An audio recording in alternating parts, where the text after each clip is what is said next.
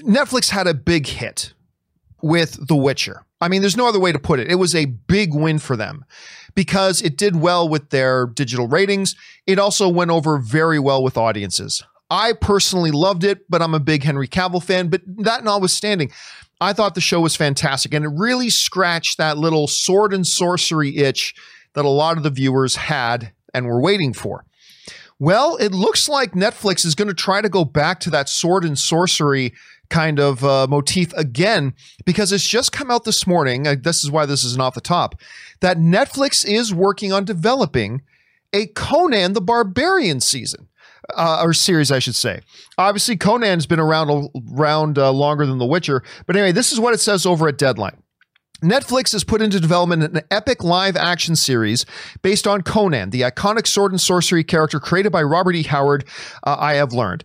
I hear the project from Fredrik Malmberg and Mark Wheeler's Pathfinder Media is the first in a deal between Netflix and Conan Properties International, owned by Malmberg's Cabinet Entertainment. The pact gives Netflix exclusive option to acquire the rights to the Conan literary library and develop works across TV and film, both live action and animated. Now, here's where it gets kind of interesting here. A search is currently underway, so they don't have a script or anything yet.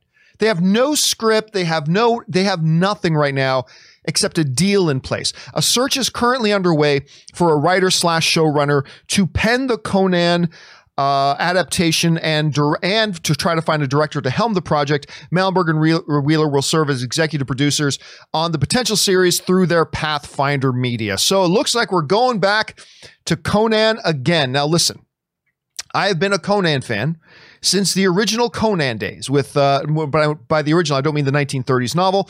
I of course mean the Arnold Schwarzenegger classic with that score by Basil Poledouris, like that just iconic music. You got James Earl Jones in there. Loved it. Now they took a crack at Conan again a couple of years ago, and it's pretty much universally hated.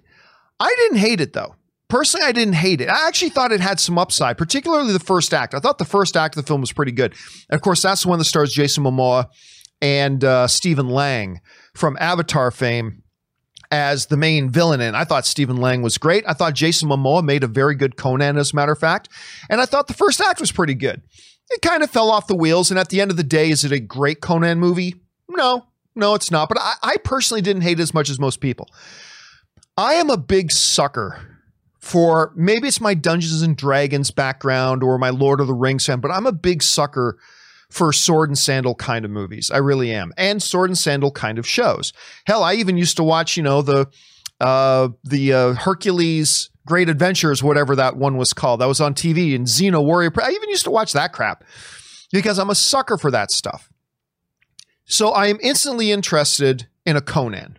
Of course, probably much like other properties, one of the key things here is going to be who do they get to play Conan?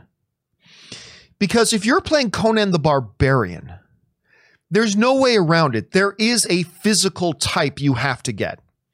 Like, you can't, you know, I always say, I don't care what actor you get for what role as long as it's a good actor, right? That's all that really matters. But you can't go out and get Daniel Day Lewis although he is the GOAT and the greatest actor of all time, you can't go out and get Daniel Day Lewis to play Conan the Barbarian. You, you, just can't. I don't care how much, how many, I don't care how much horse steroids you pump into him.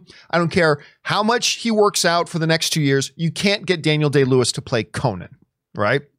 So it's going to be very interesting to see where they go with Conan. I don't want a wrestler. I don't want Triple H. I don't want what I, I just, just be interesting to see where they go. Now, of course, the one problem they may face is the whole notion of how is a Netflix audience going to respond to a Conan story in the era, era that we have The Witcher? You know, there used to be this joke that would go around that you know, uh, people just got mad at Lord of the Rings because it was a ripoff of Dungeons and Dragons, well, which of course was a joke because Dungeons and Dragons was around first. I wonder how many people who may not like truly be aware or have never really experienced that original Arnold Schwarzenegger movie might think, ah, this kind of feels like a Witcher ripoff. I mean, they're very, very different stories, but I don't know. What do you guys think? Do you think that Netflix can sustain two kind of shows like this going on at the same time? Hey, I think if they're done right, why not? Like network television has 15 cop procedural shows and 12 hospital procedural shows going on at the same time. Why can't Netflix have a couple of Sword and Sandal movies? I don't know. What do you guys think about it? Jump down into the comment section below and let me know your thoughts. All right, guys. With that down, let's move on to our main topics of the day. And how do we select our main topics here on the John Campea Show? Well, it's really rather simple. You see, you guys come up with them by going anytime 24-7 over to www.thejohncampeashow.com slash contact. Once you guys get there, you're going to see a form. Fill it out with your topic or question. It's totally free. Hit submit, and then maybe, just maybe, you might see your submission featured as a main topic here on the John Campea Show. With that down, let's get on to main topic number one. And our first main topic today gets submitted to us by Gerald McFarlane, who writes I know you consider yourself a big Zac Efron fan. I am a big Zac Efron fan, as a matter of fact. So I thought you'd love the news that Efron has just signed on to star in the new Firestarter remake that Blumhouse is doing. I'm not really one to like remakes a lot, but I loved Invisible Man, and that Blumhouse did that one too, so I'll give this one a shot. What do you think? All right, thanks a lot for sending that in, man. And yeah, Zac Efron, listen, in a world that doesn't give Zac Efron a lot of credit, I unabashedly am a big Zac Efron fan. I think he is a tremendously, you guys have watched my show for a while. You guys know I've said this a lot. I think he is a tremendously underrated talent. I really do. I think he's tremendously underrated. And I think the main reason he's been underrated is because of the fact some people don't like the movies he happens to appear in. What we as film fans often do is we mistake whether a movie turned out great and we sometimes, you know, erroneously equate that with how good the actor must be that's in it. I remember I saw Zac Efron. The first time I really saw Zac Efron, that made me go, holy crap, this dude can act was in this little movie he did with Claire Danes, I believe, called Me and Orson Welles. And it was a, a, small film that came out, I don't know, eight years ago. But I remember when I watched that, because to me at that time, Zac Efron was just a high school musical kid. But when I saw that, I was like, holy crap, this guy's good. And I recently loved him in Greatest Showman. And then he was in that Ted Bundy movie. I mean, he's just constantly showing he's got really good acting chops. So I am a fan of his. He's got that little show on Netflix going on right now where he's traveling around the world. Anyway, we now know that he has been cast to join uh, up with the project being done by Blumhouse for Firestarter. Now, the original Firestarter with Drew Barrymore, George C. Scott, Martin Sheen, it's got a special place in my heart because I watched that when I was real young. And pardon me, I watched that when I was real young and it made an impression on me. Mm. Who am I kidding? scared the hell out of me when I was a kid. Scared the hell out of me as a kid. But for whatever it's, but it's just always stayed with me. So no, it is not a great movie. the original Star- Firestarter is not a great movie. But as you kind of pointed out in your message, it's Blumhouse, man. I mean, listen, if you had to ask me, do I think an Invisible Man movie is going to work? Particularly a really low budget. Remember, they made Invisible Man in the era where a lot of films are being made with $100 million budgets, $150 million budgets, $200 million budgets. They made, Blumhouse made Invisible Man for $8 million. $8 million they made Invisible Man for. And so, was I really thinking that was going to turn out to be much? No, but I was really entertained by it. I thought what Blumhouse did with that movie was tremendous. I, I, found it to be a thoroughly entertaining movie. In the wacky year that 2020 has been, it still stands as one of my favorite movies of the year so far. So why not? Sign me up. And so then you go from that and you're adding a talent like Zac Efron, who I think can elevate the material he's in. And to me, yep, I'm on board. A Firestarter remake by Blumhouse, putting who I think is one of the more underrated actors in the world. Sign me up. Now, you got some key roles you got to fill still, right? What you, who are you going to do with the kid? I mean, Drew Barrymore isn't seven anymore. So what are you going to do with the kid? Uh, who's going to play that like George C. Scott kind of role? There's a lot of question marks still surrounding this project. But for right now, with the production company behind it, with the actor they've just cast. Sign me up. I'm on board. Question is, what do you guys think about this announcement, this move? Maybe you think Firestarter is a movie that should have just been left alone and never touched. This is bad. Maybe you're as excited about it as me. Maybe you like the casting of Zac Efron. Maybe you don't. What do you guys think? Jump into the comments section below and let me know your thoughts. All right, guys. With that down, let's move on to main topic number two. And our second main topic today gets submitted to, submitted to us by Tina Almeida, who writes, Hi, John and crew. Hello, Tina.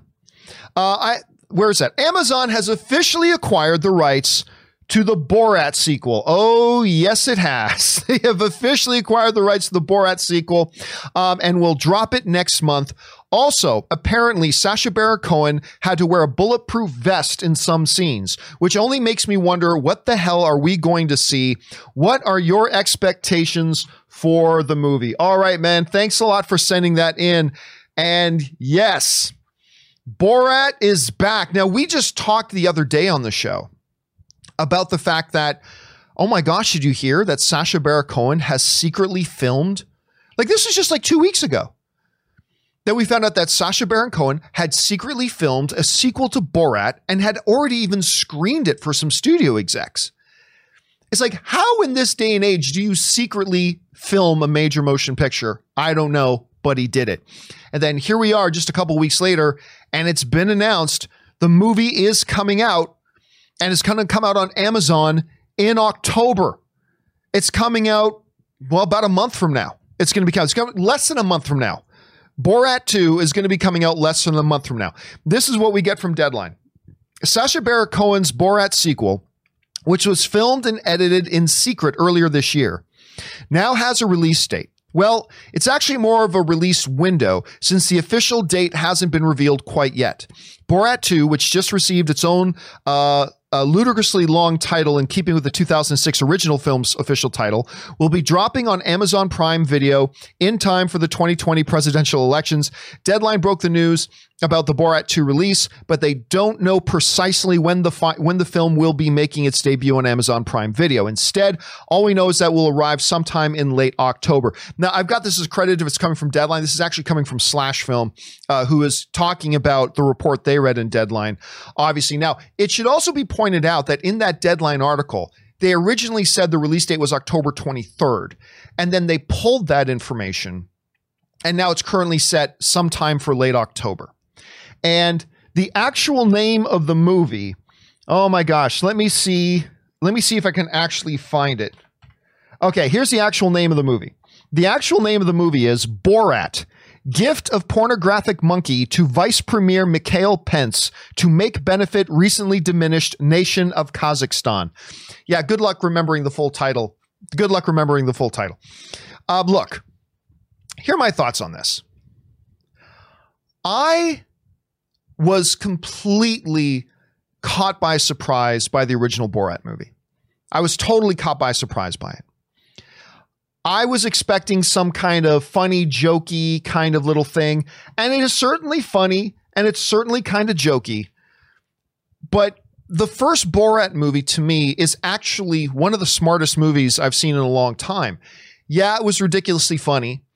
Ken Davitian as um, oh, what was his character's name? He's the guy who goes around with Borat all over the place. I'm forgetting the character's name, but Ken Davitian, who played the guy. When I wonder if Ken Davitian's in this, I hope Ken Davitian's in this. I loved him as kind of Borat's sidekick uh, along the way, but that movie was ridiculous. It was absurd and it was funny, but it was brilliant also in its simplicity and this is one of the things that really stood out to me about the first film was that it was brilliant in simplicity of all the movie really did was took us as a culture and held up a mirror. That's all it did. It, it, it, in the midst of this over the top, ludicrous character of Borat, really what it was was an artist who just kind of created some scenarios and just held up a mirror so we would see ourselves in our own absurdity, in our own ridiculousness. Sometimes when we were looking in that mirror, we saw some things that we didn't like very much. Sometimes when we looked in that mirror, it showed us things that let us laugh at ourselves. Sometimes when we looked in the mirror, the movie showed us things we should be ashamed of ourselves for. But it there was it was incredibly intricately beautiful in that simplicity. Funny, ridiculous, over the top, haha, but at the same time, and it didn't even make commentary. Like that's the thing about the first Borat film. It didn't even make commentary. It literally just was, okay, I'm going to create a weird situation and I'm just going to let you see yourselves what you guys do. Like to, to us as a Western culture, right? And I thought it was brilliant in that way. Now, as much as I loved Borat, one of the very, very few films I have ever given a 10 out of 10 to back when I used to give numerical scores. I gave that movie a 10 out of 10, one of only like seven or eight films I've ever done that for on my first viewing the movie doesn't have the replayability that a lot of other great movies have. And I think that's partially because of the nature of the film. So like my second viewing wasn't as good as my first, and my third viewing wasn't as good as my second, but because you know that that shock and that novelty and that awareness of seeing that reflection of our own culture being reflected back at ourselves through the mirror that Sacha Baron Cohen holds up, the effect of that is diminished after the first viewing. But that first experience though, that first experience watching that movie was unbelievable. I wonder, though, if a second movie can work today. I'm not saying Sacha Baron Cohen isn't as sharp as he's always been. He obviously is. But because Borat, as brilliant and almost perfect as it was in its first viewing, because that novelty kind of dissipates after the first viewing, I'm wondering if that novelty can still be as effective in a sequel. And I remember I brought that up with Rob when we first talked uh, about the fact that he had secretly shot this movie. I said, you know, the only like I, I love this news. I'm looking forward to seeing this, but watching it a second and third time, not as good as the first time. Well, going back to see a sequel of it, we're starting from a position that we already know this character. We already know the shtick of this character. So will it be able to be effective when we're already prepared for it? Because that was part of the effectiveness of the first movie, right? Part of the effectiveness of the first movie was that we were completely unprepared for it. We were completely unprepared for this Borat character. And so it kept us on our toes, which added to, because we never knew what he was going to do, and it added to the effectiveness of the movie overall. I am not saying that won't work in a sequel. I am simply asking the question that I wonder if it will still work in a second film when that unpredictability, when that newness, when that unfamiliarity we had with Borat is no longer there. Now we know the character. Now we know what to kind of look for. Now we kind of know what he might do in a scenario, whereas before it would catch us totally off guard. So I'm just wondering. I'm very much looking forward to it. I can't believe it's coming out in just a few weeks. I'm very excited about it. I just have a little bit of cautious optimism because I wonder if the novelty is already played out. I don't know. We'll have to wait and see. Guys, question is what do you, by the way, they dropped the first trailer for it. Like it's just this little 30 second sizzle which is really hilarious. He like they put it up on Twitter or something like that. I don't know if you guys saw it. I thought it was pretty funny. Uh, Biden's breath so bad he must wear mask. I mean, I thought it was pretty funny. I don't know. What do you think about this whole Borat 2? It's coming out on Amazon Prime in just a few weeks. Are you looking forward to it? Do you think it'll be as good as the first one? Maybe you didn't even like the first one. Maybe you think this will be an Oscar winner. Maybe you think it'll be terrible. I don't know. What do you guys think? Jump into the comments section below and let me know your thoughts. All right, guys. With that down, let's move on to main topic number three. And our third and final main topic today gets submitted to us by Geeky Gator, who writes Hey, John and gang. After this whole shutdown, it looks like a lot of theaters are going to be shut down permanently, which reduces the amount of available screenings for future films. Looking at how massive Endgame's record breaking opening weekend and final gross was, do you think this may never be broken? Especially if the future involves more streaming. All right, thanks for sending that in, Geeky Gator. And yes, that is going to be, that's a huge question right now. It's a massive question right now because We right now are living in a situation, we're living in an environment right now where, yes, the theaters are closed. Now, we've talked about this a bit before, but let me set it up again here just for the, the context of this conversation. you know, for the last, for months, I've been very optimistic that the theaters will get open in time to play some catalog movies to get people back into the habit a little bit of coming back to the movies, and then Tenet's going to open.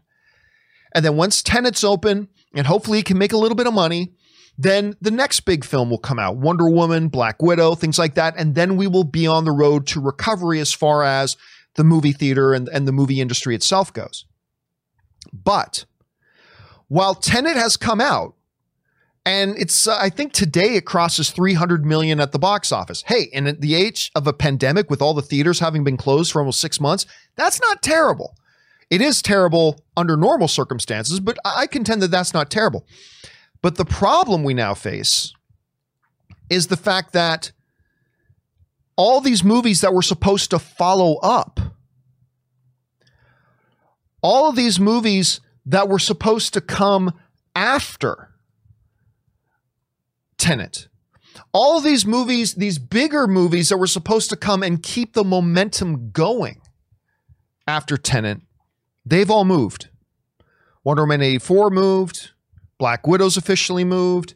As of right now, they're still saying Soul is going to come out. I have my doubts that Soul is actually going to come out. Uh, they're still saying it will, and, and maybe they're right. Maybe it will, but I have my doubts right now.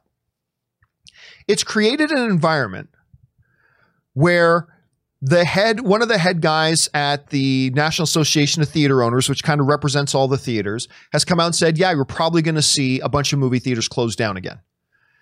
Because without new movies, without big new movies to draw in the audiences, it costs more money to be open than it is to be closed. And so we're going to be right back to square one again.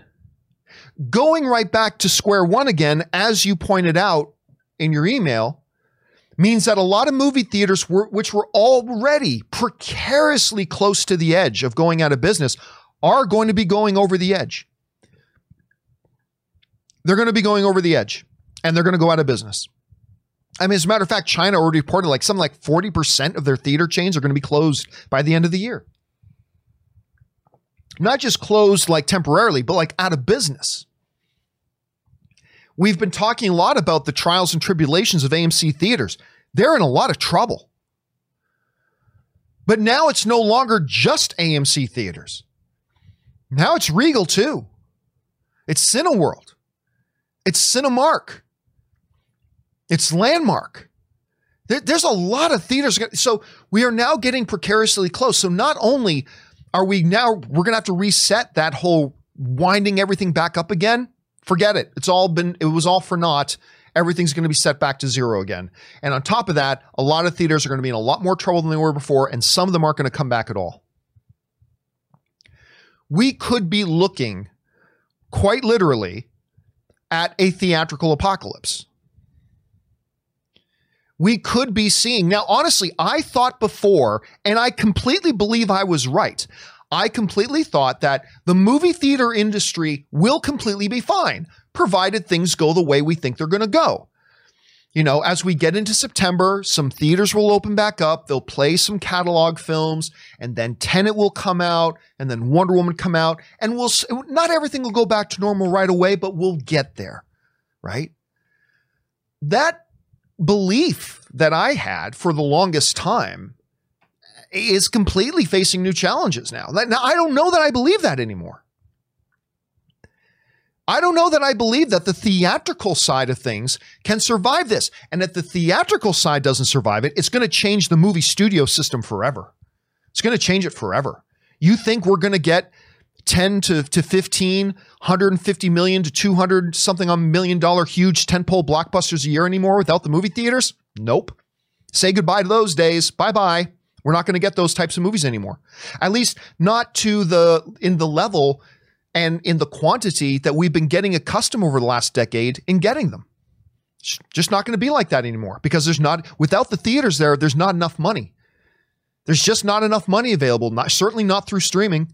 The money ain't there through streaming. The real money is in the theaters. So with all that context, what does that mean for things like box office records? Well, it changes things, right? It changes things. It changes the fundamentals of the question. Because it's one thing to say, hey, could um, you know, Endgame's opening weekend box office record ever be broken? Under normal circumstances, the answer to any question that has the word ever or could is always yes. Yes. Ever? Yes. Someday that opening weekend box office record will be broken.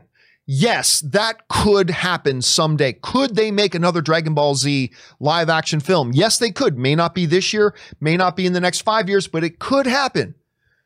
And whenever you ask could or ever, the answer is almost always yes. But what happens if the nature of reality changes?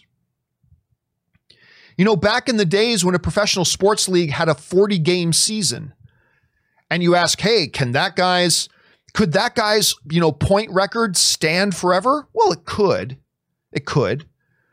But what happens when the nature of the reality changes? Now sports leagues have 80 game seasons, 90 game seasons, 160 game seasons. Suddenly now that could completely changes. That ever completely changes because the nature of the reality of the context has completely changed.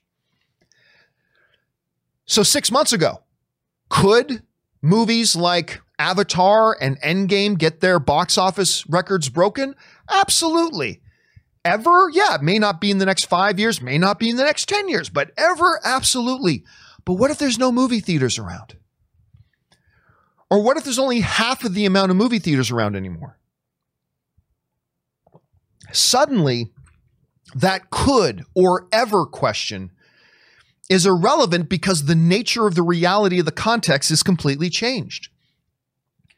Yeah, in a world where there's a whole ton of these healthy, uh, theater chains operating. There's 7,000 screens across America that, that are selling out tickets and all that kind of stuff. Yeah, in that environment, in that reality, yes, those records are going to be broken eventually, somehow, some way, someday. But if the nature of that reality changes, and we no longer have 30% of the theaters, and we no longer have 40% of the screens, then I don't know. Like honestly, right now, and I'm I'm going to make a, a thoughts on walks about this fairly soon, but we are on the precipice, possibly of a complete, complete systemic paradigm shift in in the entertainment industry as a whole. It's going to change everything. And there's a lot of blissfully ignorant people. And when I say that we all live in blissful ignorance once in a while, like it's great not to be aware of some things. And I think there's a lot of film fans right now who are just blissfully ignorant of the fact that they just think, oh, well, if the theaters aren't there, then we'll still get all the same movies and we'll still get all that. It'll just be on streaming. No, it won't. No, it won't. Rothman over at Sony gave a great explanation about that. It's just not. It's going to change everything. It's going to change everything in ways we can't even predict right now. And I'm not going to lie to you, that scares me. It does. As, as, somebody who's a lifelong film fan, that scares me. I mean, I, I've got a whole diatribe to go on about how terrified I am just of losing the theatrical experience. Like, movies are great on any screen. It doesn't matter if it's on my computer screen, on my 75 inch television downstairs with my surround sound speakers, whether it's on my phone. Movies are great.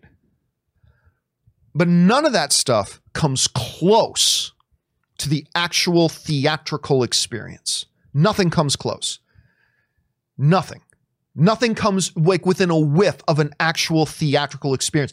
That experience of actually making an event out of it, getting together with your significant other or friends or family, heading out for the evening, going into this theater with hundreds of other film fans there to watch a movie where we cry and cheer and gasp and jump scare and whatever all together. It just on this massive, real large screen, not your piddly little 75 inch TV nonsense, but a real big screen. And, you know, not just doing what you do every fucking night, sitting at home my couch. Oh, this is great. No, like actually getting out and going out with friends and making a night out of it.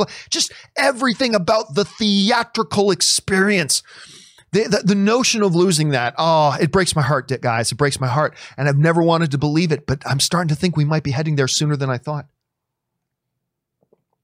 And I wouldn't think feel that way if Wonder Woman hadn't moved. If Black Widow hadn't moved, I wouldn't feel that way, but I do now. And so, yes, getting back to the fundamental question of are we ever going to see Avatar's 10 years as the number one film at the box office of all time get that record broken?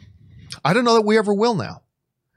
Will we see that that current mark set by Avengers Endgame ever get beat?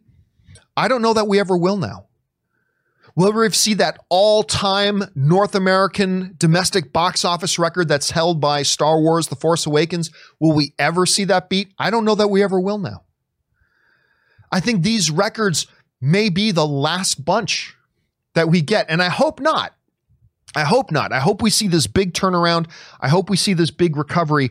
I hope we have better days ahead. But as a film fan, I'm nervous. I'm really nervous. And I'm sure you guys are feeling that too. And the longer this goes on, the more and more question marks that pop up, right? Like every day that passes, it just creates more questions. So it's going to be interesting to see how this kind of all evolves. And can the industry be more resilient than I'm giving it credit for?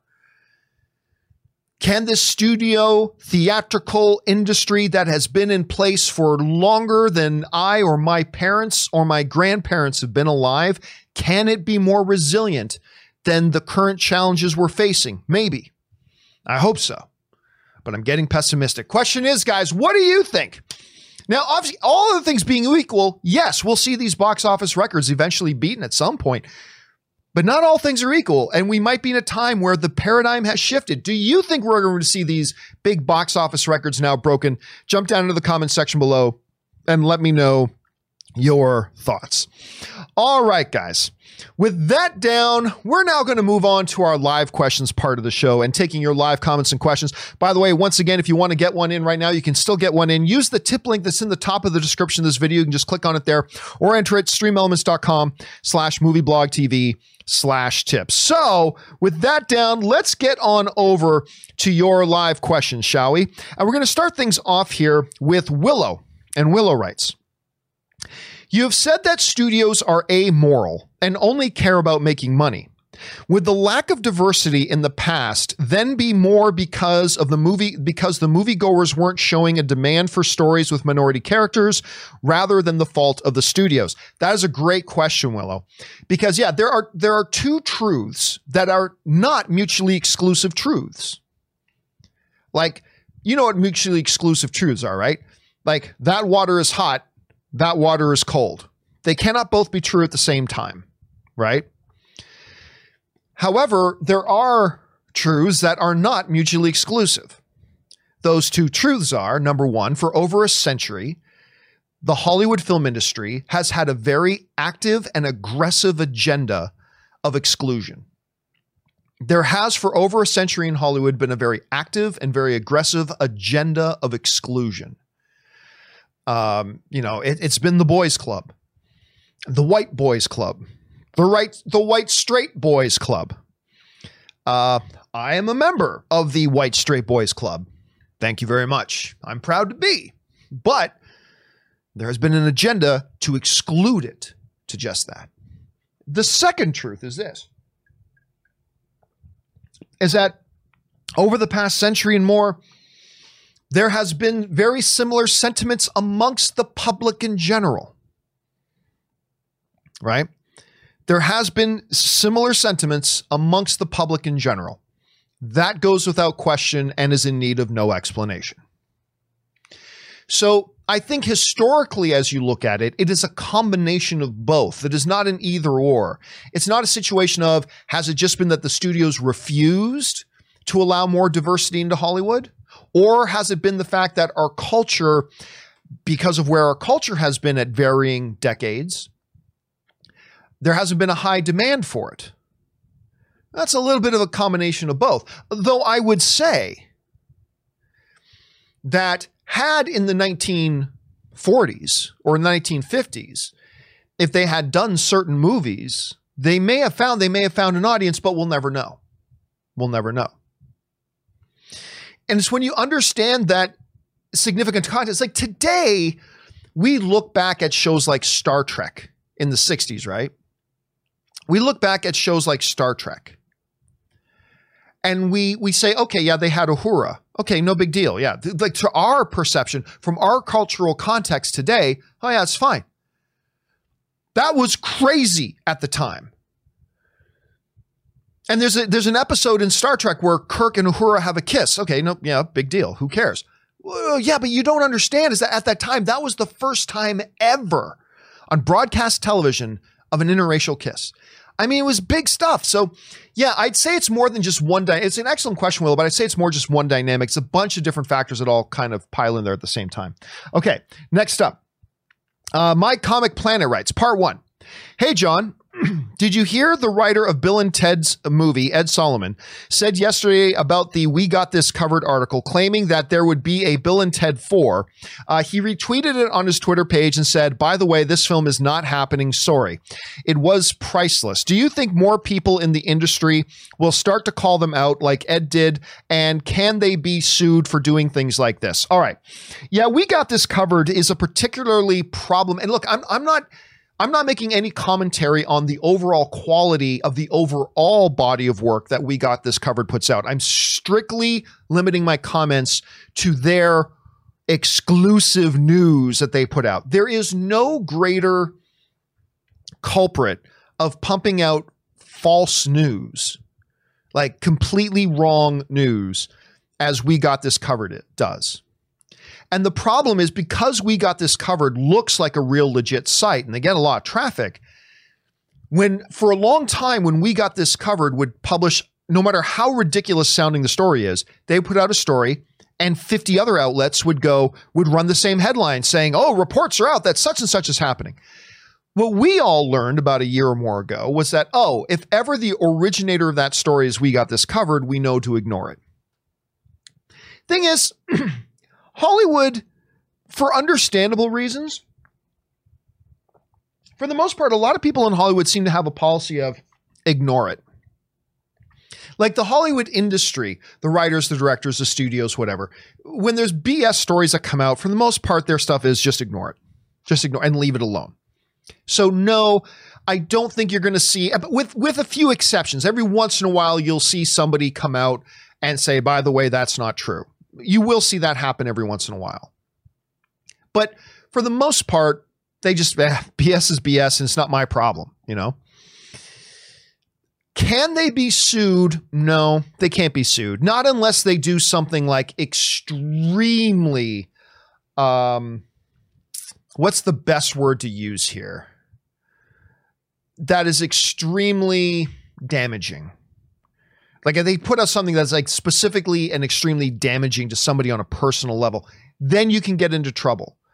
But no, you can't go over the okay, because all they have to say is, "Oh, hey, we heard somebody say this, so we're just saying what we heard." I mean, so yeah, but you got to be there are there is a line you could cross to get into liable but that's a very very very stiff and difficult line to cross so generally speaking them just cranking out kind of fake news no they can't be they can't be sued so there's really no negative repercussions for them unfortunately um, anyway Let's move on here.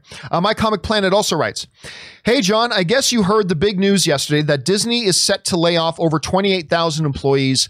Yikes. I knew there would be layoffs due to the pandemic, but I didn't think it would be this bad. How do you think this affects Disney going forward?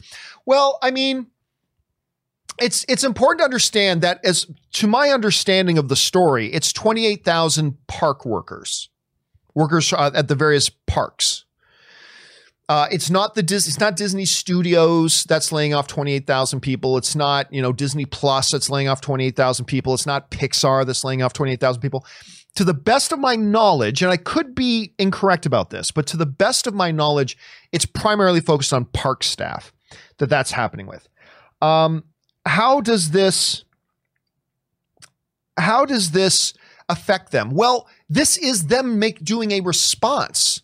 Them laying off twenty eight thousand people isn't going to affect them in anything but a good way in response to a context in a pandemic that has affected them in a very bad way.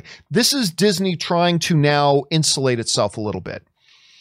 And hey, listen, hats off and and big applause to hey, I'll, I'll give credit where it's due. Even though the parks have been closed, they have kept a lot of people officially on staff, paying their paying their health benefit premiums and all that kind of stuff even when the parks have been closed. And I, I hey, and, and there have been some other companies doing that as well. And I tip my hat. I tip my hat to those companies who have done that. But at some point, you got to go. If you're a company, we can't just keep throwing money out the window. We're closed. We're not in business. We don't have any work for these 28,000 people to do.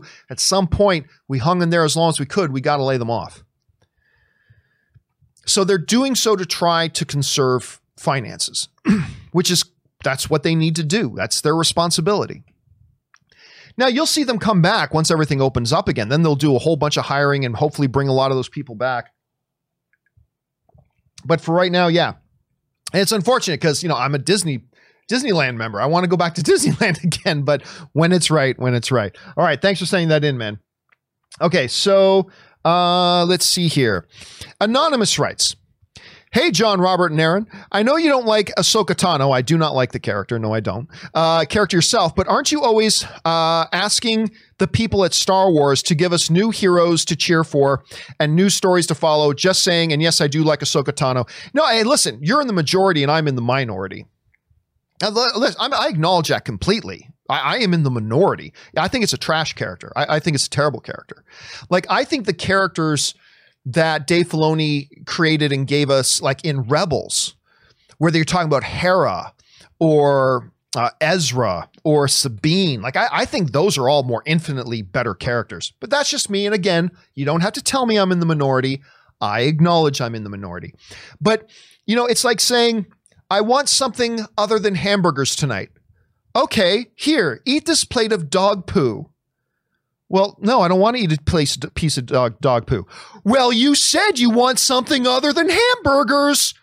So eat this plate of dog poo. Now, am I saying Ahsoka dog poo? No, it's not that bad. But just because, yes, I do want them to tell new stories with new characters.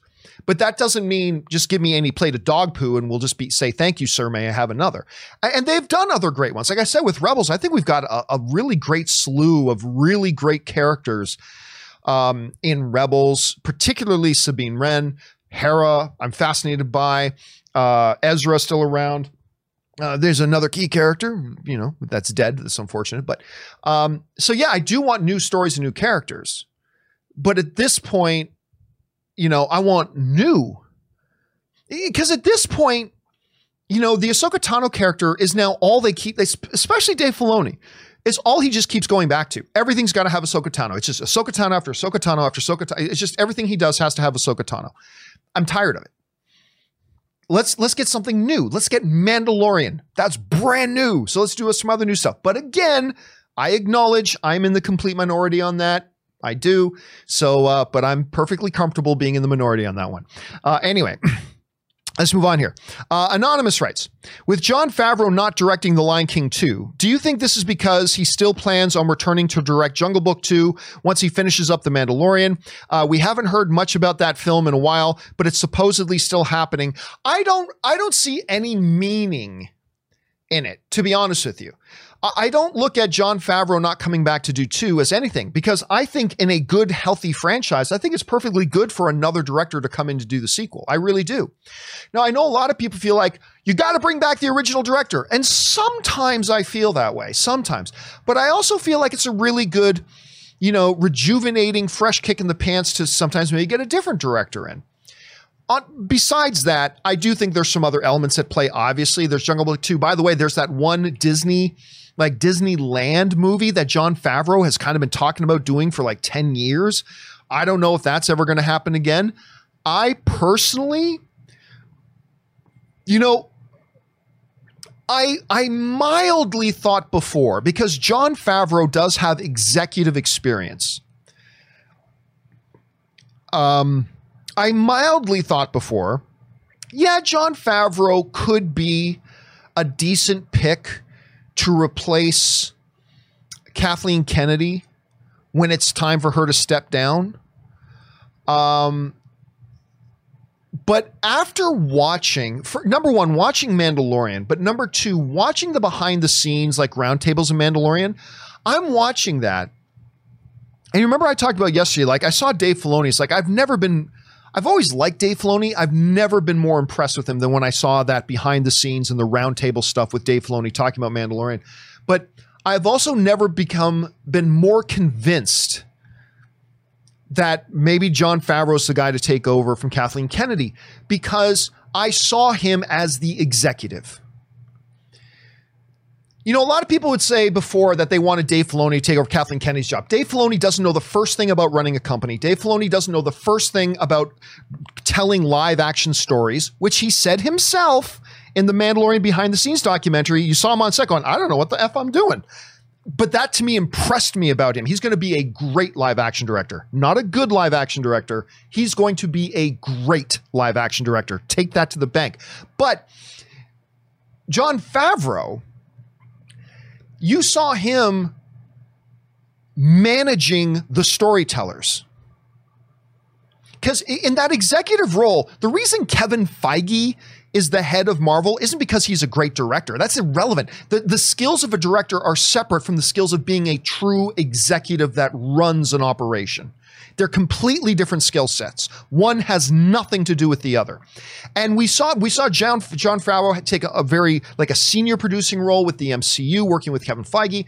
We've seen him take over other things, and then now we see him actually overseeing and running all these other directors and all these other things. And he's kind of coordinating all them, putting each person in place that he thinks better suits their strengths and all that kind of stuff. And to me, that was an executive. I was watching that and all I could think about was Jon Favreau is an executive. He's no longer just Jon Favreau, the actor who then, when Iron Man came out, became Jon Favreau. We knew him then as Jon Favreau, the director. He's no longer that anymore. He is Jon Favreau, the executive. And I think he'll be great at that. And so I'm going to kind of secretly think to myself that maybe one of the contributing factors of him not doing a Jungle Book 2, not to mention if you can get Barry Jenkins to come in and direct that Academy Award caliber guy, that's great. But I'm going to hold on to the belief that maybe because he's getting ready to take over Lucasfilm as a whole. So we'll wait and see. We'll wait and see. All right, next up, Aaron uh, writes. Hey, John, did you see Borat Gift of Pornographic Monkey device premier Mikhael Pence to make benefit recently diminished nation of Kazakhstan variety will premiere on Amazon Prime in late October, right before the election. Uh, was this the right move? Oh, it's absolutely the right move. I mean, if you have this movie made, and it is in many ways a political satire, then you want to put it out at the height of political fever, right? Then it's a brilliant move. It's kind of like putting out a Halloween movie right close to Halloween. If you're putting out a political satire movie, what better time to release it than at the absolute apex and height of political fever in the world, right close to the American election. I, I think is brilliant. It's the perfect time to release that sucker. It's the perfect time to release it. Uh, all right, next up, uh, Dwayne Jackson writes. Hello, John and friends. I finally watched Apokolips War. Uh, the ending scene is serving as a DC rebirth to reboot the comics and animated verse. Not really. Uh, the Flash movie is serving as a soft reboot to the DCU. Nobody has ever said that. Uh, like Walter Hamada has never said that.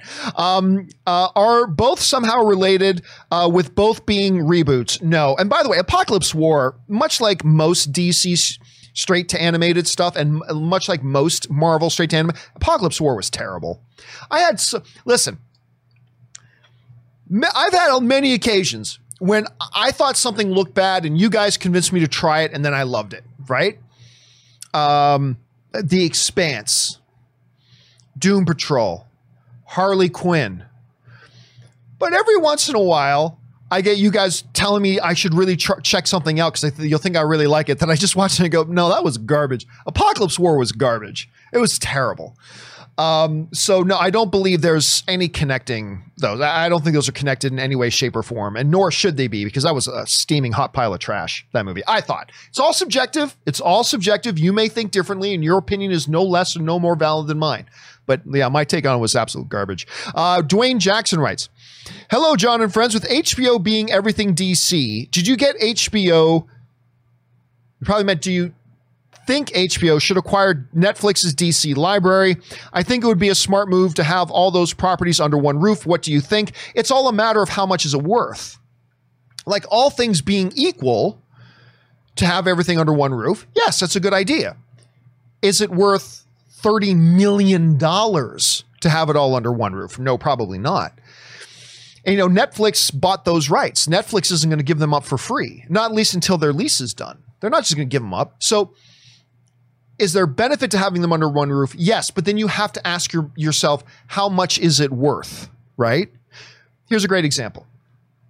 Uh, last weekend, Ann and I were sitting around watching something on TV. We were probably watching Ted Lasso, I think. And we were both suddenly in the mood for ice cream, which happens to me from time to time. I don't know if you know that. I'm a big appreciator of the ice cream. So we were both in the mood for ice cream.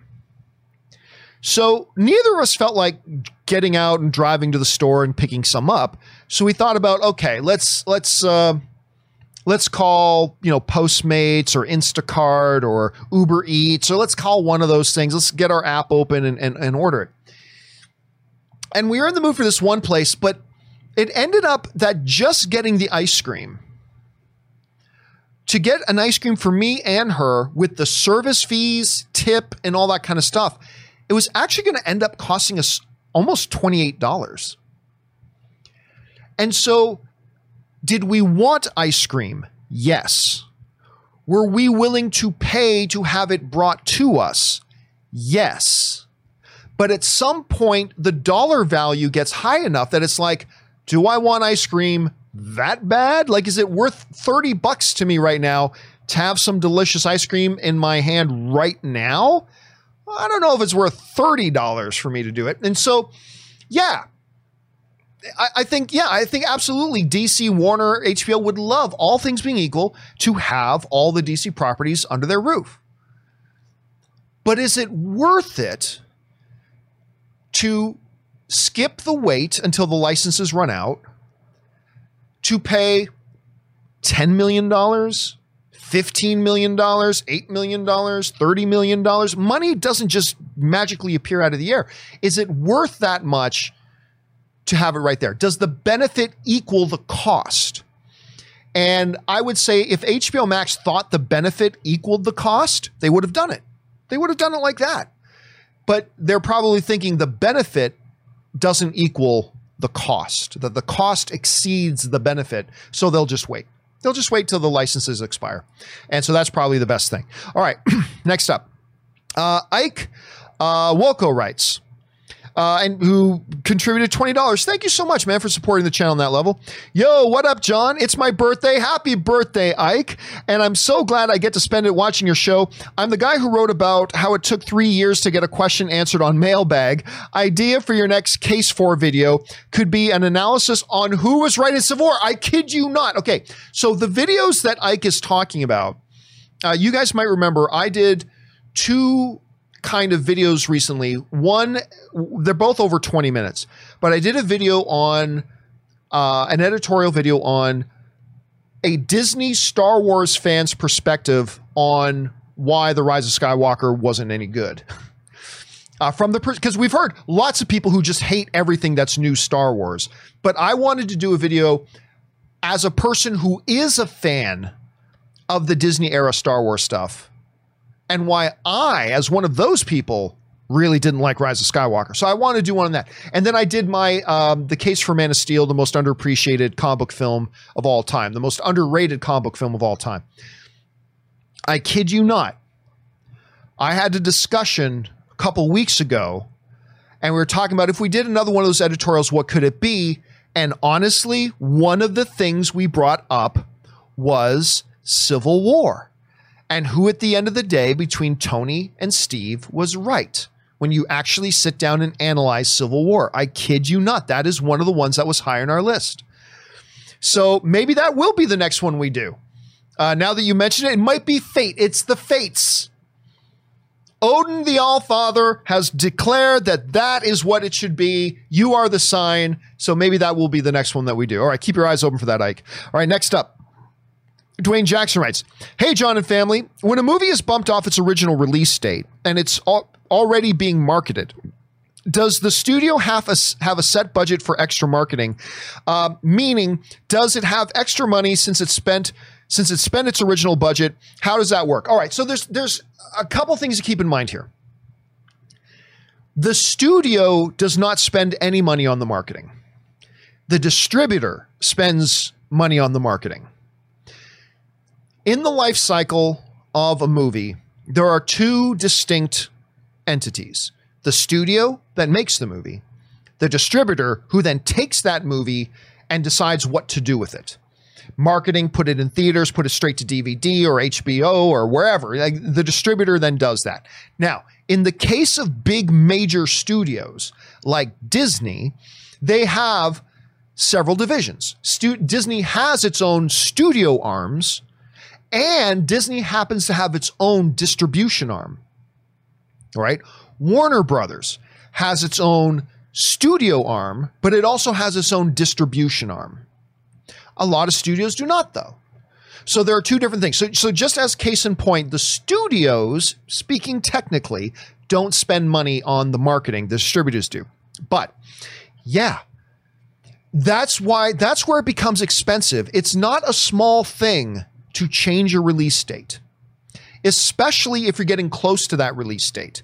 Now, look, if you had a movie that was coming out in a year and then you decided to bump it another three months, no big deal. You haven't really started spending, not really, you haven't really started spending your marketing budget yet. Maybe you made some posters. Maybe you made a couple of announcements, but really you haven't started spending the real money yet on marketing because the movie was still a year away. But yeah, like when you're in a situation like that uh, GI Joe movie that Dwayne the Rock Johnson did, where I think I think we got like almost like two months away from when that movie was supposed to come out. The marketing machine of that GI Joe movie was already in full gear, and they were dropping millions of dollars in marketing for that movie coming out in two months, and then all of a sudden they bumped it six, seven, eight, nine months a year. I can't remember. They bumped it a significant difference. That means they were just going to have to spend all that money again later. So moving the release date of something, the closer you get to it, becomes a serious matter because you're talking serious marketing dollars. And yes, they have to pony up for it. They got to, unless they just don't want to market it anymore, they got to pony up for it again. And it's an expensive decision. That's why you always got to be very sure when you move a release date. You got to be very sure when you're moving a release date. I mean, and it it it should also be said it probably impacts it less.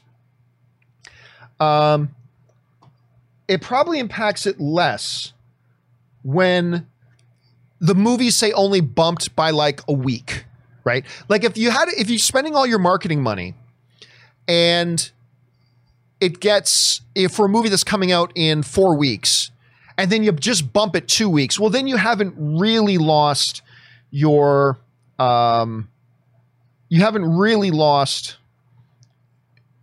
any of your marketing money because it's, it's still going to work. But yeah, when you bump it for like six months down the road, there's a cost, man. There's a cost. All right. GQ writes, who is the better actor, Stallone, Arnold, or The Rock?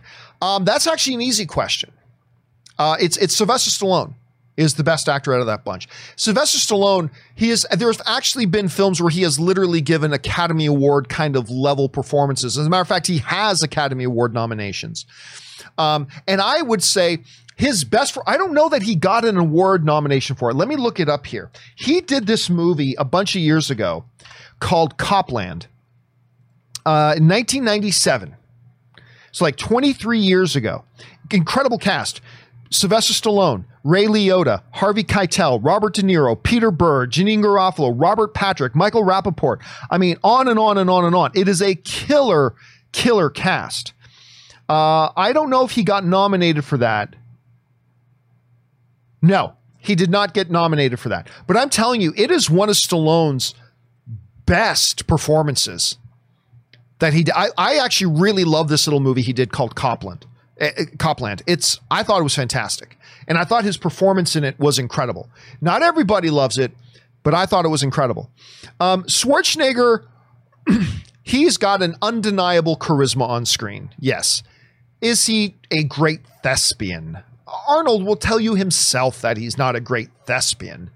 Um, certainly not an Academy Award level one. And The Rock, who is, by the way, turned into a very respectable actor, especially when you want, look at movies like Snitch or uh, Faster or things like that. He has turned in some. He's he's he has become a very respectable actor, in my opinion.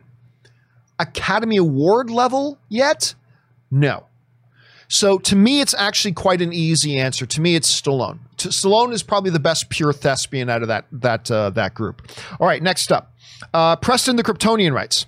After watching that mess of debate last night, it made me think of how far off debate, how far off a debate between President Camacho and President Dale from Mars Attacks would go.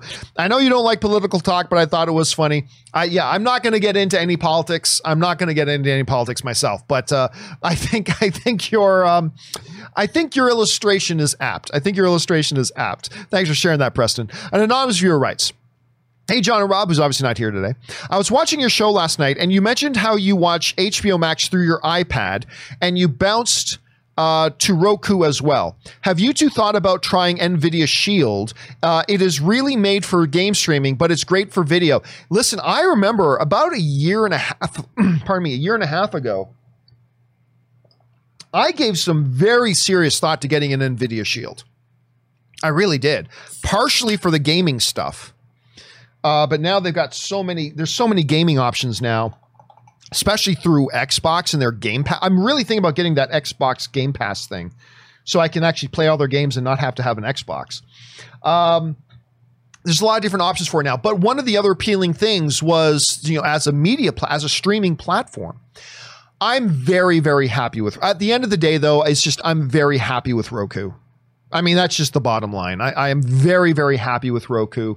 I'm very happy with the channel selection.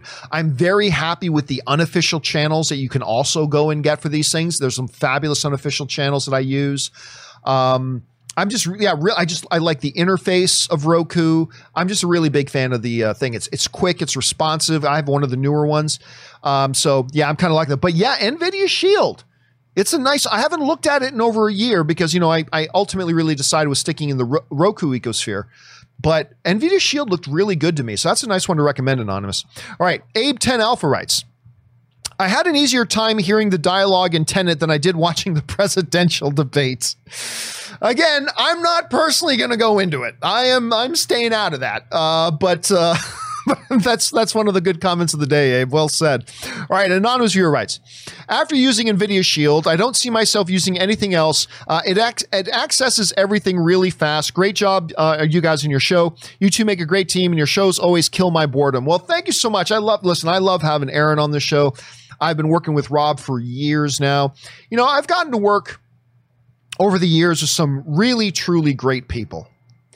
Uh, that's been one of the, the, the highlights for me is that I, have had not just got to work with them, but also got to learn. Everybody I work with, I learn a little bit from, right? And and I think everybody I've worked with has made me better, you know, uh, because I got to work with them and their talents. And um, you know, it's certainly the people I work with now Aaron and Rob are, are no exceptions to that. So thank you for sharing that. All right, Michael H. Jones writes who sends in $20. Thank you, Michael. I appreciate that, man. Uh, hey, John, if you've been watching, sorry, hey, John, have been watching you and a Patreon supporter for three years. Thank you so much for being a Patreon supporter, my friend. I appreciate that. Thank you for all you do. Really like the first clip of your documentary. So last night, I shared the first ever clip of my upcoming documentary uh, movie trailers, a love story. I shared the first clip last night with my Patreon supporters. Now, I am going to be releasing later today. I'm going to publicly be releasing the clip. Turns out I actually put up the wrong clip. I mean, it's the right clip, but I rendered it out from the wrong version of the movie. So there was a couple things missing from the clip that you guys saw on Patreon last night. But it's it's essentially the one I'm going to be releasing later today is essentially this is essentially the same clip. Um, but yeah, little keep your eyes on the YouTube channel. A little bit later today, I'm going to be releasing the first clip uh, from my documentary. Give you guys a first taste of it, and uh, I think it's going to be available by the end of November, at the very least by the end of the year, that we're going to have the movie available. But um, yeah, going to be releasing the first clip of it later. So I'm glad you enjoyed it, Michael. Thank you so much, man. I appreciate that. And thank you for being one of our Patreon supporters, man. All right. Next up, Mandalorian of Gondor writes Hey, John. Uh, I've been trying to make my way in the film industry, but after those debates last night, I'm really eyeing Vancouver as a place to move. Uh, are there any other Canadian cities that are hotspots for filming? Calgary, Montreal. Thanks and stay safe. I actually saw some trending stuff on social media about moving to Canada was like a major trending thing on social media. Hey, best place in the world to move, man, is Canada. Uh, Vancouver is great. Vancouver, listen, uh, my favorite Canadian city, other than the city of Hamilton, Ontario, Canada, which is the greatest city in the world, in my opinion, but Toronto is New York, but clean. It's not the best way to. put it. Toronto is like seriously one of the greatest cities in the world. Like Toronto is is incredible. Uh, and I, I am naturally supposed to hate Toronto because Toronto and Hamilton do not like each other. Uh, but uh, but really, Toronto is like just one of the greatest places in the world. But the thing about Vancouver is a lot of production happens in Vancouver because you literally get everything in Vancouver. You want to shoot your movie in the woods? You Vancouver, all the wildlife and nature in the world there, the most beautiful scenic places in the world are in Vancouver and Alberta, which is right beside it. You want major metropolitan areas? You got Vancouver, one of the, the greatest shining jewels of a city on the planet. Uh, multiculturalism, mean, you got everything there. So a lot of stuff shoots there. If you weren't going to go there, I, then Toronto. Then Toronto's the place you got to be. A lot of stuff shoots in Toronto and right around. Hell, a lot of stuff shoots in my hometown of Hamilton. A lot of stuff shoots there. Like even like Doom Patrol. Uh, uh, Incredible Hulk, Teen Titan, like Titans right now. Like a lot of stuff shoots in Hamilton, Ontario. So, and Hamilton's only 45 minutes from Toronto. So, like, I think either you'd be good, Vancouver or the Toronto Hamilton area, you should be good. All right, next up, uh, Mandalorian of Gondor also writes, the following six DC heroes have had little to no screen time in live action. Who is your favorite, and who would you potentially who would potentially work best in live action, whether TV or film? Adam Strange. Well, they've kind of, didn't they've already kind of done Adam Strange, really. Um, Animal Man, Blue Beetle, Booster Gold, The Question, and Zatanna. Thanks, love all you do. Well, I mean, from a from a marketing point of view, Zatanna, right? Zatanna is a very popular character. I mean, and seriously, every Halloween, I see a lot of Zat- Zatanna costumes, like a lot. And they've been tying her more and more in with Constantine as well uh, in different mediums. So there's a marketability to that one. Listen, for a long time, there have been whispers about about the studios trying to get something going with Blue Beetle and Booster Gold. There's a buddy cop concept there as as a movie or as a TV show, probably more as a movie, but there's a buddy cop concept there that could be gold. So from a marketing point of view, Zatanna, but the one that I think could really click potentially, I mean, it could be awful, but the one that could potentially really click, I would go uh, Booster Gold and Blue Beetle. All right. Dark Knight Rises writes, Hey, John. Steven Spielberg once quoted as saying there are only seven true movie stars in the world, and Sean Connery was one of them. I always was curious who were the other six he was referring to. No idea. I, have heard him mention that before, but I, I, I, cannot remember for the life of me who they were. I can't even remember when Spielberg said that, to be honest with you. Uh, so, unfortunately, no. I'm sure a very, very quick, easy Google search would probably answer that question, though, Dark. Uh, no problem. But Sean Connery, yeah, he would definitely have been one of them, particularly in the day uh, in his day, he totally would have been one of them. Uh, okay, next up, um, we've got Dallas Cowboys, who are one and two. I really don't like the Dallas Cowboys, who are one and two right now. Anyway, should be zero oh and three. If it wasn't for that stupid onside kick last week, the Dallas Cowboys should be 0 3. Anyway, hey, John, my friend and I found out uh, Miss Cummings is from Texas. Yes, she is. Uh, and went to university not too far from us up here in the North Texas area. We're big fans of her as well as the show. Just wanted to send a special greetings from the Lone Star State. Well, thank you so much for that, Dallas Cowboys. As a matter of fact, I'm going over to uh, Aaron's tonight. Me and Ann are going to go over and hang out at Aaron and Tom's tonight. Going to go have dinner, play some games, watch a little bit of the Lakers uh, uh, NBA championship starts tonight. Lakers in the Heat. Uh, so that should be fun. Looking forward to that. So I will pass that along, Dallas Cowboys uh, fan. I will make sure she knows you said that. Thank you for that. I'm sure she'll appreciate that. All right, Lee Crow writes. Just thought I'd let you know that I bought two six packs of Zevia. That's what I've got here. I got my Zevia right here. Sponsor me, you sons of bitches. Um, I got my six pack of Zevia because you're talking about it all the time. What flavor do you get? Sponsor him, you sons of bitches. That's right. I always get the same one. I've liked other ones, but I'm I am really a sucker for their cola. And you can see right here. Wait a second. Uh, let me get, cover my face so the autofocus will get it. There it is. Uh, the cola flavor. That that's my. Uh, by the way, how great is this autofocus on the Sony A series? The Sony A series autofocus is like I think it's even better than Canon's. But anyway, that's just me. Uh, the cola flavor. The cola flavor is the one I really like to go to. All right. Uh, Dark Knight Rises writes. Hey John, two of my favorite books about the movie industry are Sidney Lumet's um, making movies, and a star is found by casting director Jane Jenkins. I'm not familiar with that one, to be honest. Um, uh, do you have any other good book recommendations? Yeah, I actually have that one by Sidney Lumet because uh, my a buddy of mine who's a director actually gave me that book years ago. Actually, it was when I was in the process of I was already well into the process of making my my little rom com movie, The Anniversary, and he gave me that book, and it's fantastic. There's another great one that even if you're not an actor but want to get a better sense of filmmaking is I think it's called Acting for Film. I think that's what it's called, but it's by Michael Caine. And I think, again, I think the title is Acting for Film. I also have that one. There is a terrific one that's a great general one called The Filmmaker's Handbook. The Filmmaker's Handbook. I think it's, and they put it every like four or five years, they put out a new edition of it, a new updated edition of it to reflect changing technologies and reflect the changing of the industry. I think if they're on like their fifth edition now, it's absolutely uh, 100% fantastic. Um, another one that I have is called The Tools of Screenwriting by David Howard. Uh, so that's another one because I also do, I, I, do a lot of my own writing. So I've got I've got several books on screenwriting. The best one of those is the, the Tools of Screenwriting. Uh, David Howard. Uh, I would check that one out. So again, but the, if I had to recommend one to somebody, it really is the filmmaker's handbook. I, I that was one of the first filmmaking books I ever bought, and to this day, I still have it. I mean, I, I still go back to it every once in a while.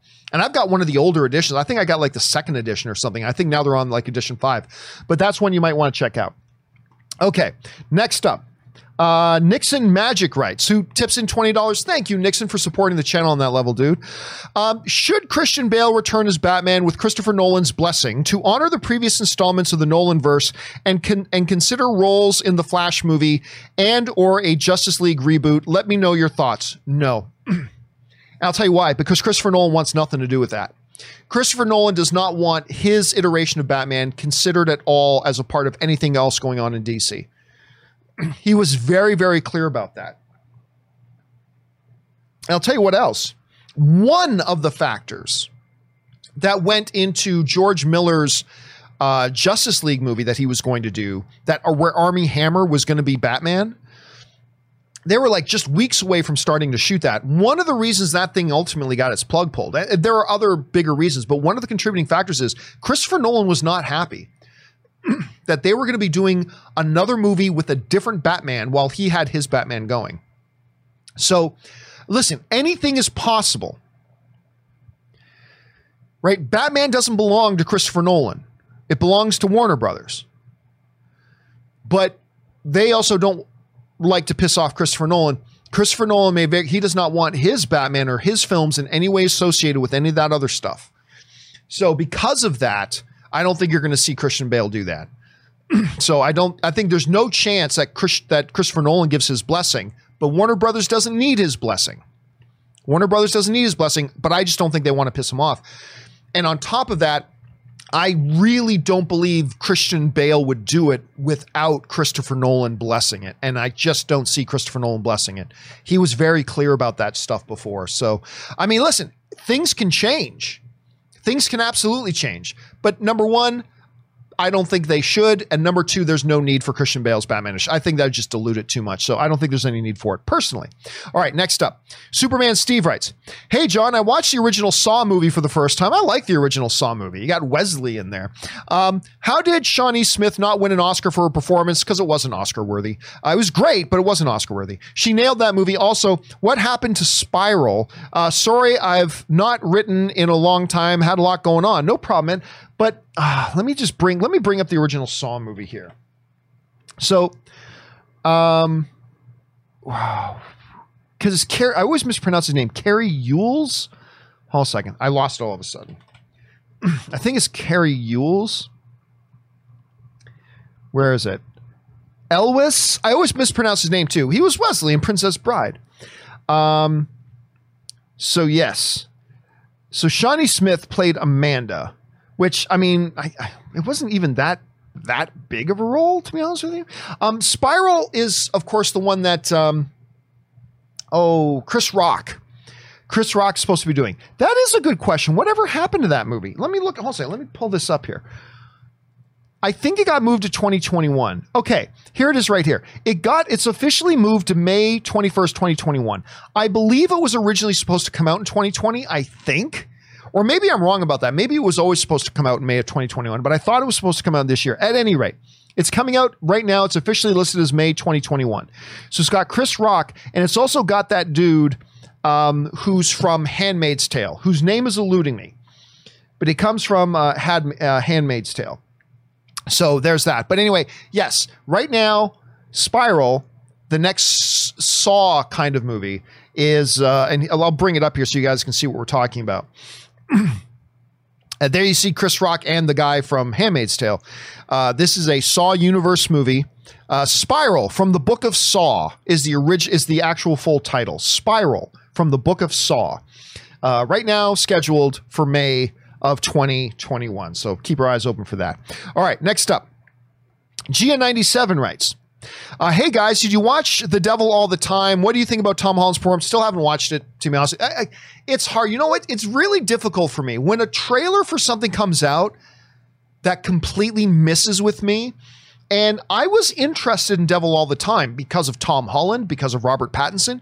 And then the trailer came out, and I, re- I found the trailer unbearably boring. Mm. And I felt like I've seen it all before, but for whatever reason, the trailer lost me. And so it killed all my enthusiasm for the movie. And so I just have never brought myself to watching it yet. I've heard it's okay. I've heard Devil All the Time is okay, but I've heard Tom Holland is really good in it. Now, I, again, I'm not speaking from firsthand experience because I haven't seen the movie myself, but I have heard that Tom Holland is quite good in it. So uh, hopefully, in the next couple of days, I'll finally sit down and pop on Netflix. You know what? I was going, I was thinking about watching it last night, but there's that little video game documentary series that's on Netflix right now. I can't remember the name of it. And so we just watched a couple episodes of that instead. But I will get around to watching that at some point. Okay. Uh, Jesse C writes, um, saw the way back and Invisible Man. Nice back to back doubleheader. Ben's performance was great. Ben's performance in the way back was fantastic. I loved Affleck in that. Uh, was great. And now, and wow, I now wish I got to see The Invisible Man in theaters. Not a scary horror movie, an emotional horror movie. Also, Aldis Hodge, that man is a, is is superhero body ready. He absolutely is. He was great. Now listen, I've said before I don't have a large sample size of Aldis Hodge's acting work to know like how good do I think he's going to be? How good do I think he can be? I've, I've just got too small of a sample size for him. Uh, but that sample size, that sample of his work in Invisible Man was great. I'm excited for that. And absolutely, like, the way back was very good. I, I didn't think it was like the best movie of the year or anything, but I thought it was very good. But Ben's performance was fantastic. If the Oscars were being held today in this very weird 2020, Ben would have to be one of the nominees, I would think. It's going to be really interesting to see what they do with the Oscars. Uh, but at any rate, that's where I'm at right now. But yeah, Invisible Man, I you know, I got to go back and watch it again. I saw it a few times when it came out. I got to go back and watch it again. I really enjoyed that film. You know what? I did think it was legitimate in a couple of scenes. I thought it was legitimately kind of scary, but uh, it was just great tension. That scene. If you haven't seen the movie, you won't know what I'm talking about, so it's not spoiling anything. What about that scene in the restaurant? How great was that scene in the restaurant? Pretty great. All right, next up, uh, My Comic Planet writes. Hey, John, did you hear the surprising news that the LA Comic Con is a go for an in person event this December? I think tickets are on sale now. How dangerous do you think this decision is? And does it set a new important precedent for future conventions? I had heard something about that. How dangerous do I think it'll be? it really all depends. Like, going to the grocery store can be dangerous right now. But if the grocery store you go to has the proper safety protocols in place and the proper rules, and most importantly, they're enforcing those rules, they can actually be pretty safe. Going to the movie theaters right now could be a very dangerous thing. But if you go to a movie theater that has proper safety procedures in place and the proper rules and are properly following those rules, like the theater, the two theater experiences I've had, then it can actually be quite a safe environment. So it really all depends on what are they going to do with this. Um, how are they going to manage this? Are they going to limit how many people can be in the convention center at one time? Will they have a particular limit on how many people can be in any particular panel at a time? Will they be doing temperature checks at the door, requiring masks and all that? It, it all depends. And then, and how strict are they going to be and, and how limiting will they be? I mean, so the answer is it could be dangerous, it could not be dangerous. It really all depends on until I know what their specific protocols are going to be, it's impossible to say. If they're only going to let in one person for every 30 square feet of space that they have in the convention center, and they're going to limit to 20% capacity in every ballroom, and they're going to be requiring masks and hand sanitizing and temperature checks and all that kind of stuff, then it actually could be no more dangerous than going to the grocery store if done right. If not done right, it could be a very dangerous situation. So, I, I mean, I don't know. Until we know specifically what their protocols are going to be, it's hard to kind of evaluate how dangerous or not dangerous that particular scenario will be. Good question, though, Comic Planet. All right, next up Fabian uh, Vegas writes Hey, John, I'm anxiously awaiting the Amazon Lord of the Rings series. Oh, me too, man. Did you hear the news that Swedish actress uh, Clark has been cast as Galadriel? What do you think of this? I'm kind of disappointed uh, we won't get Blanchett back, and I'm open to new things. Yeah, there was a part of me that thought maybe getting Cate Blanchett was a possibility. I mean, depending. I mean, I thought if Galadriel's role in this show was going to be very small, like you just have to get Cate Blanchett to show up for a day, then maybe there's a possibility that, but it's perfectly okay that it's not her. It's perfectly okay that it's not her. It would have been awesome if it was, but it's not, so it's fine. I, am not really familiar with Morfydd Clark's work too much. I mean, maybe if I look her up and, and do so, I, I can't really speak too much to that. But yes, I was also a little bit disappointed that's not going to be Blanchett. But again, it's not a big deal. It's, it's not a it's not a deal breaker by any stretch of the imagination. But I am very excited for the show, man. I'm very excited for the show. All right, Casey McNatt writes. Hey, John, how are you today? I'm doing well today, thank you. I was just wondering during the October season, do you ever plan a 31 Days of Horror marathon? No, I do not. Uh, I usually plan one every year, and this year I am looking at international horror movies because I feel like I don't give them a chance. Oh, and dude, listen, the international horror movies are some of the best ones in the world. I mean, there's there's a strong, strong case that a lot of the internet, particularly like the Asian markets, they know how to do horror better than we do. I mean, rom coms, we do them best. Big comic book films, we do them best. But honestly, I feel like horror, I feel like there's a lot of different international markets that have just learned how to do horror better than us. And so, and it's not just the Asian markets either. So I think that's a great I think it's a great thing for you to do. I, I don't personally listen. I'm not the I like a good horror movie as much as anybody, but I'm not really a horror movie guy. So no, I, I don't personally plan a 31 days of horror or anything like that for myself around this time of year. But but I let me tell you, I think your idea of focusing on international horror this year, great call. I think you're going to be very very pleasantly surprised when you uh when you go and make your selections. All right.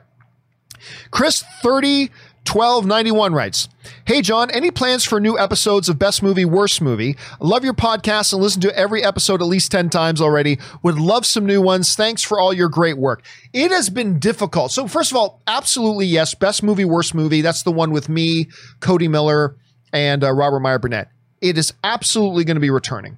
It has been difficult because uh, with Cody not living here, and Cody was prepping for the Olympics, and then there was all the drama with the Olympics, obviously, and now his wife is now eight months pregnant. Allie is now eight months pregnant.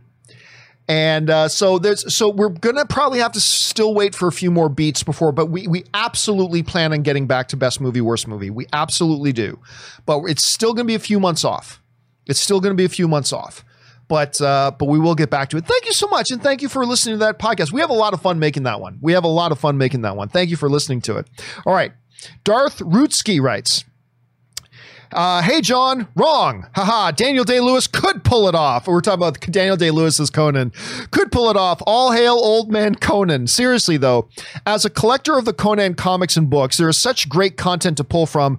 Not that they need to, they just need a good story. Listen, that's the one thing a lot of people don't realize is how much Conan lore there really is. You know, I first became really aware of that because of Jon Schnepp. Jon Schnepp had a lot of the old Conan stuff. And up until that point, like I knew there was the older serialized stuff and I knew about the movie, but I didn't know there was that much lore material. And like I said, Schnepp was the one that really brought made me aware of that. So you're absolutely right. There's a lot they could draw from, or they could go completely original. But uh, it's they're going to have choices. And what's what's important here is that the deal that Netflix has made has been with the people who hold all the literary rights. So not everybody can draw if you're going to do a Conan thing, which I believe Conan is a public domain figure, but if you're going to do a Conan thing, kind of like Thor, you you can make a Thor movie. Did you know that? You can make a Thor movie if you want to. Disney does not own the rights to Thor. Disney owns the rights to their iteration of Thor. right? So you could do your own thing of Thor. You just can't do anything with your Thor that Marvel made up for their Thor. So if Marvel came up with something that was for their Thor, you can't use that with your own Thor. But if you want to make a Thor movie, you can. I believe Conan, I could be wrong about this, but I believe Conan is a public domain character. But you know, the, there are people who own uh, rights to a lot of the older stuff to Conan, you wouldn't be able to take from that. So Netflix, I believe, is making the deal with the people who own the literary rights, and therefore they can draw on that if they want to, which I think is pretty interesting. All right. Uh, Jesse writes. Well, John, if movie theaters go extinct, at least I can say the last film I saw in theaters was 1917 back in February. What an amazing theatrical experience that was. That was, I mean, listen, all movies are better on the big screen. All movies. But there are some that you must see on the big screen. Like 40 year old virgin is better on the big screen, but you don't have to see the, the 40 year old virgin on the big screen. 1917, you will never fully appreciate it unless you saw it on the big screen. You, you can still like it and you can still love the film, but you'll never be able to fully appreciate it unless it's on the big screen. I, I, feel like the Lord of the Rings are like there's a lot of films like that too, but 1917 is absolutely one of those. Jesse, I'm glad you got a chance to see it on a big screen. All right, Russell Amador writes. Hey, John. I truly miss the days of reading box office reports. Me too, man. I love an- analyzing box office. I love it. Uh, box office reports, joining in on fantasy box office games, teaser trailers to trailers, complaining about 30 minutes worth of ads before a movie. Hopefully, sooner rather than later, this can be the normal again. I, I agree.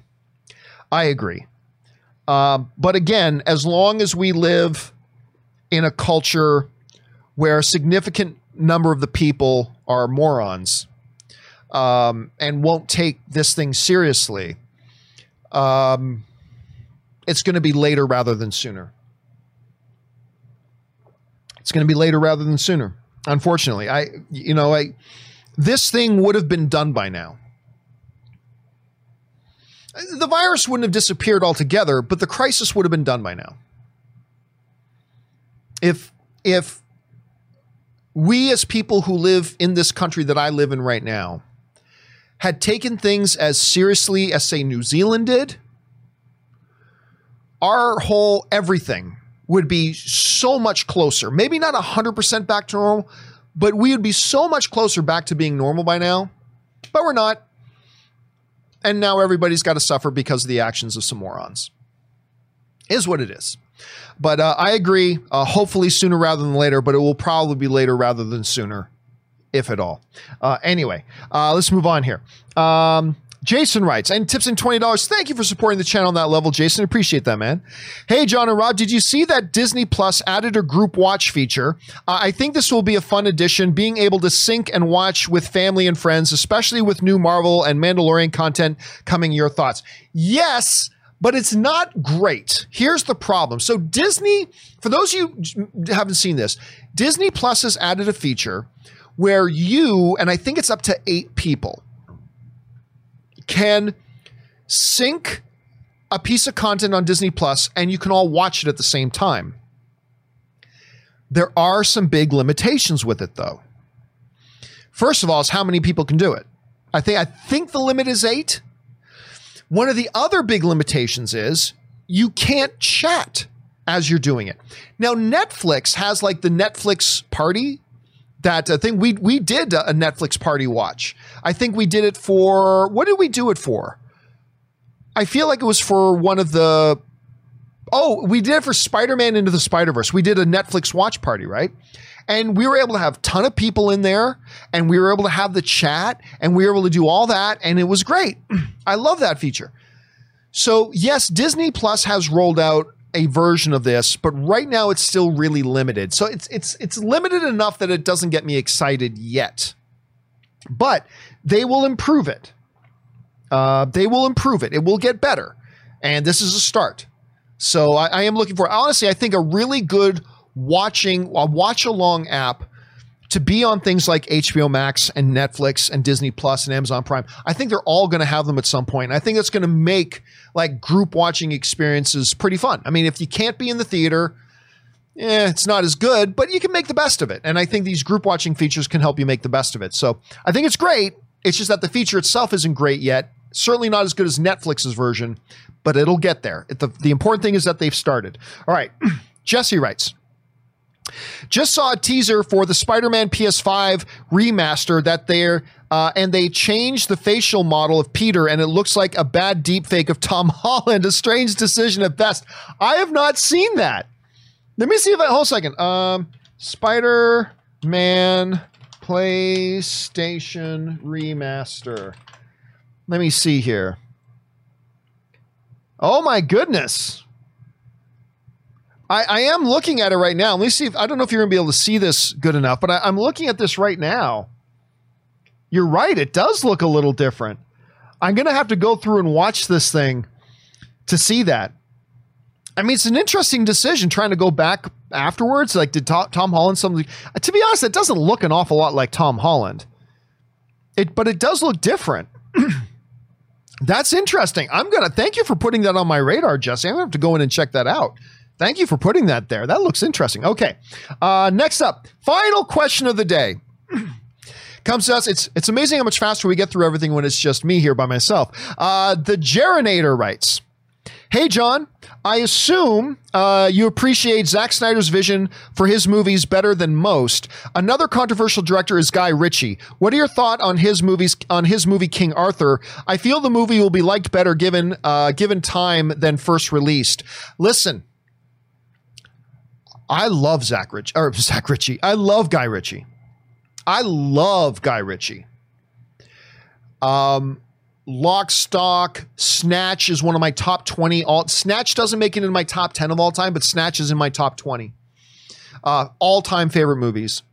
what Guy Ritchie did with Aladdin, I, I thought it was a strange choice. I love Guy Ritchie, but I thought him directing Aladdin was a strange choice. Strange choice. But I loved Aladdin. I loved his version. I thought his Aladdin, not, not as good as the original, but I loved it. I, I was just pure joy watching that. Pure joy. Uh, I love. I really like what he did with the uh, Sherlock Holmes stuff. I'm a big Guy Ritchie fan, and I'll tell you what. Everybody hated that King Arthur movie that he did with. Um, oh, who's the dude who plays Jax? What's his name again? Uh, who plays Jax in Sons of Anarchy? I'm gonna kick myself that I didn't remember his name. Charlie Hunnam. Um, Charlie Hunnam is Arthur. Everybody hated that movie, except me. I had a lot of fun with it. Was it Guy Ritchie's best movie? No. Does it have issues? Yes. But it is a definitively Guy Ritchie movie. And I know most people hate it, and I know a lot of you guys probably hated it too. I'll tell you what, though, I had a lot of fun with that movie. I did. I, I enjoyed Guy Ritchie's King Arthur, and and I agree with you. I think King Arthur is going to be like Man of Steel. I, I, mean, it's not as good as Man of Steel. Don't get me. I'm not saying King Arthur is as good as Man of Steel. It's not. But I think, like Man of Steel, I think as years go by, as people go back to maybe revisit it and give it another shot, they might find that they actually appreciate it a little bit more than they did the first time. I don't know that. I, I'm I'm just guessing, but I thought there was such a great frantic kind of pace to it. Again, it has its issues. There are things about it that even I didn't like, but overall, I got a kick out of that movie. But that's just me. All right, guys, that will do it for today's installment of the John Campea Show. Thank you guys so much for being here and being a part of the show. Once again, guys, I want to remind you if you haven't done so already, make sure you click on that subscribe button, become a subscriber to the channel, keep up to date on all the things that we got going on around here. Also, make sure you subscribe to the podcast on your podcasting app of choice and uh, check out the audio version when you can't be in front of a YouTube channel.